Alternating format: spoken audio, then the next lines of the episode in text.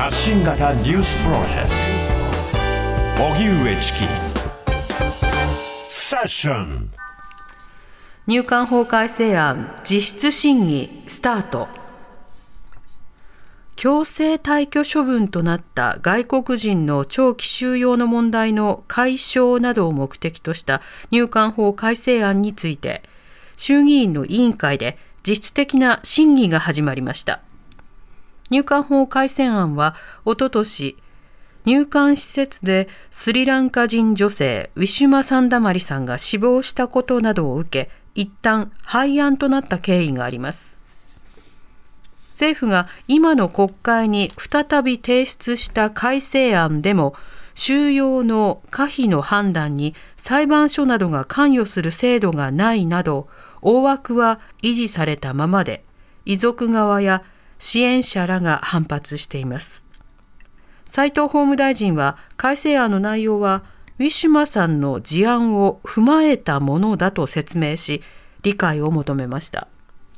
さて、あの、毎回この一般論を言わなくてはいけないんですが、あの、具体的な犯罪がこう生じた時にですね、まあ、例えばあの、過去に、えー、卒業アルバムで何を書いていたとか、過去にこのようなアクションを行っていたっていう、うん、そういった情報は当然出てくるわけですね。うん、ただそのことと、えー、その犯罪を行った、あるいは犯罪に関するような行為を行ったという動機づけなど、あるいはそこに対して何の要因が家族要因になったのかなどというものは、分析としては分けなくてはいけない。少なくとも今回は容疑者は黙秘を貫いているということで、はい何かしらのメッセージ性を直ちに発信することなどによって、要は警察発表などを利用して発信するということは現時点では行っていないわけですね。そうした中で今はその周囲が様々な断片情報を持ち寄って、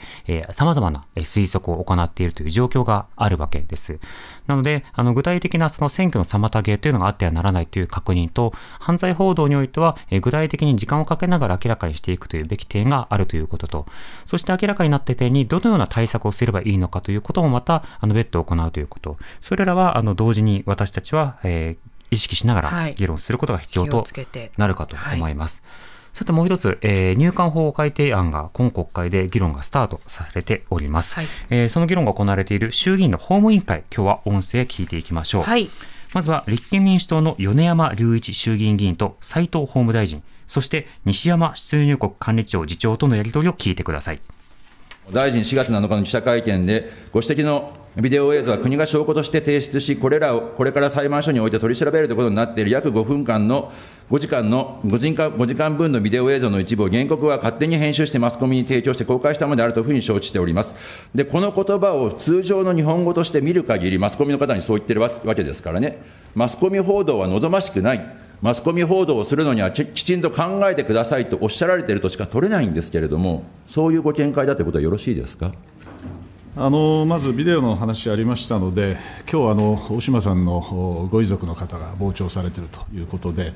えー、改めてあの大島さんに心からご冥福を申し上げたいと思います。そして私も就任して初めて、えー、ビデオを見たときに、やはりなんでこんなことが起こるんだろうか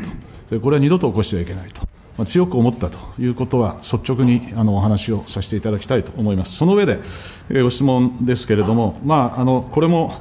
繰り返しになるんですが、私の発言はまず質問されたので答弁をしたと、記者の方から質問されたのでということ、それからあの今、ご指摘ありましたけど、私が述べたのは、その事実関係を述べたと。でその上で、えー、まあ訴訟継続中の話なので、私はコメントできないと。いうことで、あとはその質問されたわけですから、もう私はコメントできないので、えー、これはもうあの質問された方々に考えていただくしかないと。いうことを述べただけでありまして、特段あのこう考えてほしいとか、そういう趣旨は一切含まれておりません。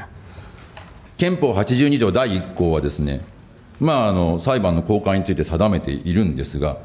これはあのどのような趣旨なのかと、またあのこの憲法82条第1項の公開裁判の原則の中でです、ね、証拠の公開というものはどのように考えられているのかということを、あのご担当者からのご答弁を伺います。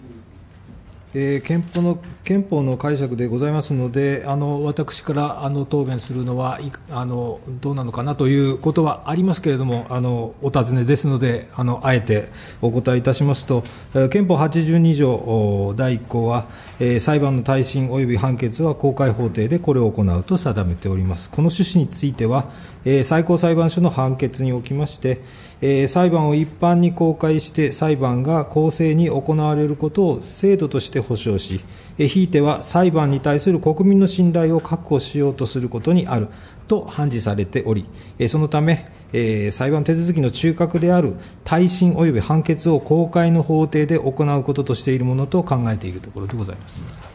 ね、おっしゃる通りなんですよ。裁判って公開でやるわけです。でそれは多くの国民が監視することによって、その中身を知ることによって、適正な裁判がなされる、そういう、まあ、制度的保障なわけですよね。ねですから、そこに出されたものを多くの方が知りうるっていうのは、それは当たり前なわけなんです。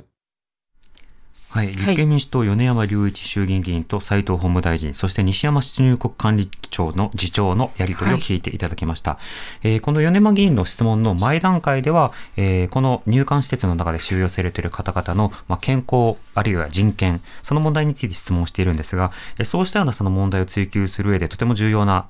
材料となるのが、上島さんのビデオ、入管の中で使用されている時の、まあ、ビデオですね。それは、あの、まあ、支援者側、あの、弁護人側が、え公開したことに対して、斉藤法務大臣が、えこれは、あの、勝手に編集して提供して公開されたのだ、というの趣旨のコメントをしたと。で、それを、まあ、あの、否定的なニュアンスで発言をしたことについて追及されているんですが、いやいや、否定的ニュアンスではなくて、聞かれたから答えただけで、あくまで事実を答えただけですよ、というふうに言ってるわけですね。ただ、聞いてる側は当然、あの、否定的なニュアンスとともに聞くものではあるんですけれども、そこで米山議員は、あの、あえて憲法的な解釈を確認しているという場面でした。どういうことかっていうと、そもそも裁判は公開で行われている。で、公開で行われるというのは、それが広く適正に行われているかどうかという、まあ、法の趣旨から鑑みてとても重要なことであると。で、その裁判に提出された資料を、あの、その裁判当事者、である人たちが編集して、えー、様々な人たちに見せるということ。うん、これまたの公開性の原則から考えると、まあ、一貫性はあるのではないかなどなど、そしてあの当然ながらそのあの閲覧制限とか様々なテクニカルな問題はありますけれども、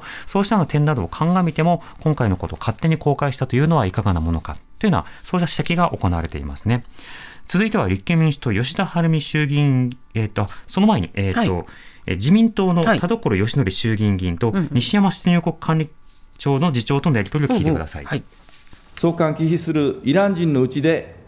在留を許すべきでない不良な前科を有する者の人数、その前科の内容等について説明をしていただきたいと思います。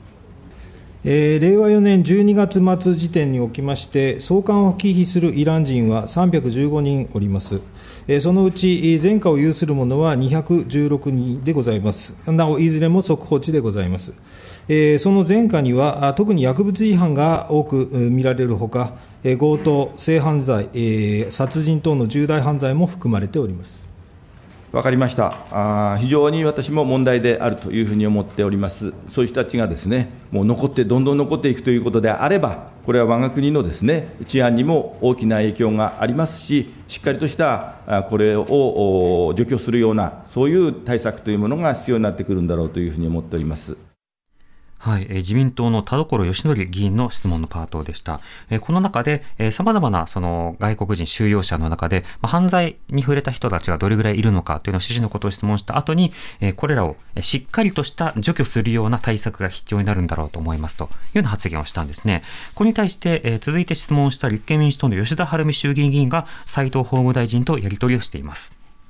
えかなり問題があると感じているとそのようなものが残ろうとするのは、我が国の治安にも大きな影響がある、しっかりとした、これを除去するような、そういう対策が必要になってくるんだろうというふうに思っていますというふうにおっしゃったんです。私、除去ってなんだろう、これってなんだろうって思いました。これ、はい。あ、ごめんなさいね、すいません、ありがとうございます。この除去という言葉ですね、大臣、私、人に使う言葉ですかね、ウイルスとか、ネズミ除去とか、害獣とか、そういうようなものは除去するっていう言葉除去っていう言葉使うと思うんですけれどもこれ法務省には強制局あの罪を犯した人でももう一度罪を償ってそして社会に復帰していくという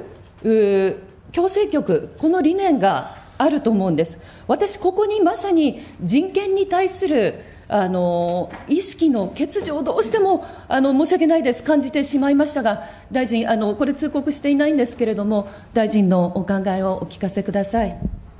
あの田所委員がどういうあの趣旨でご発言されたかは、ちょっと私、わからないので、コメントできないんですけど、その人を除去するというふうにおっしゃったのか、そういう事態をなくすという趣旨でおっしゃったのか、ちょっとよくわからないので、コメントは差し控えたいと思います。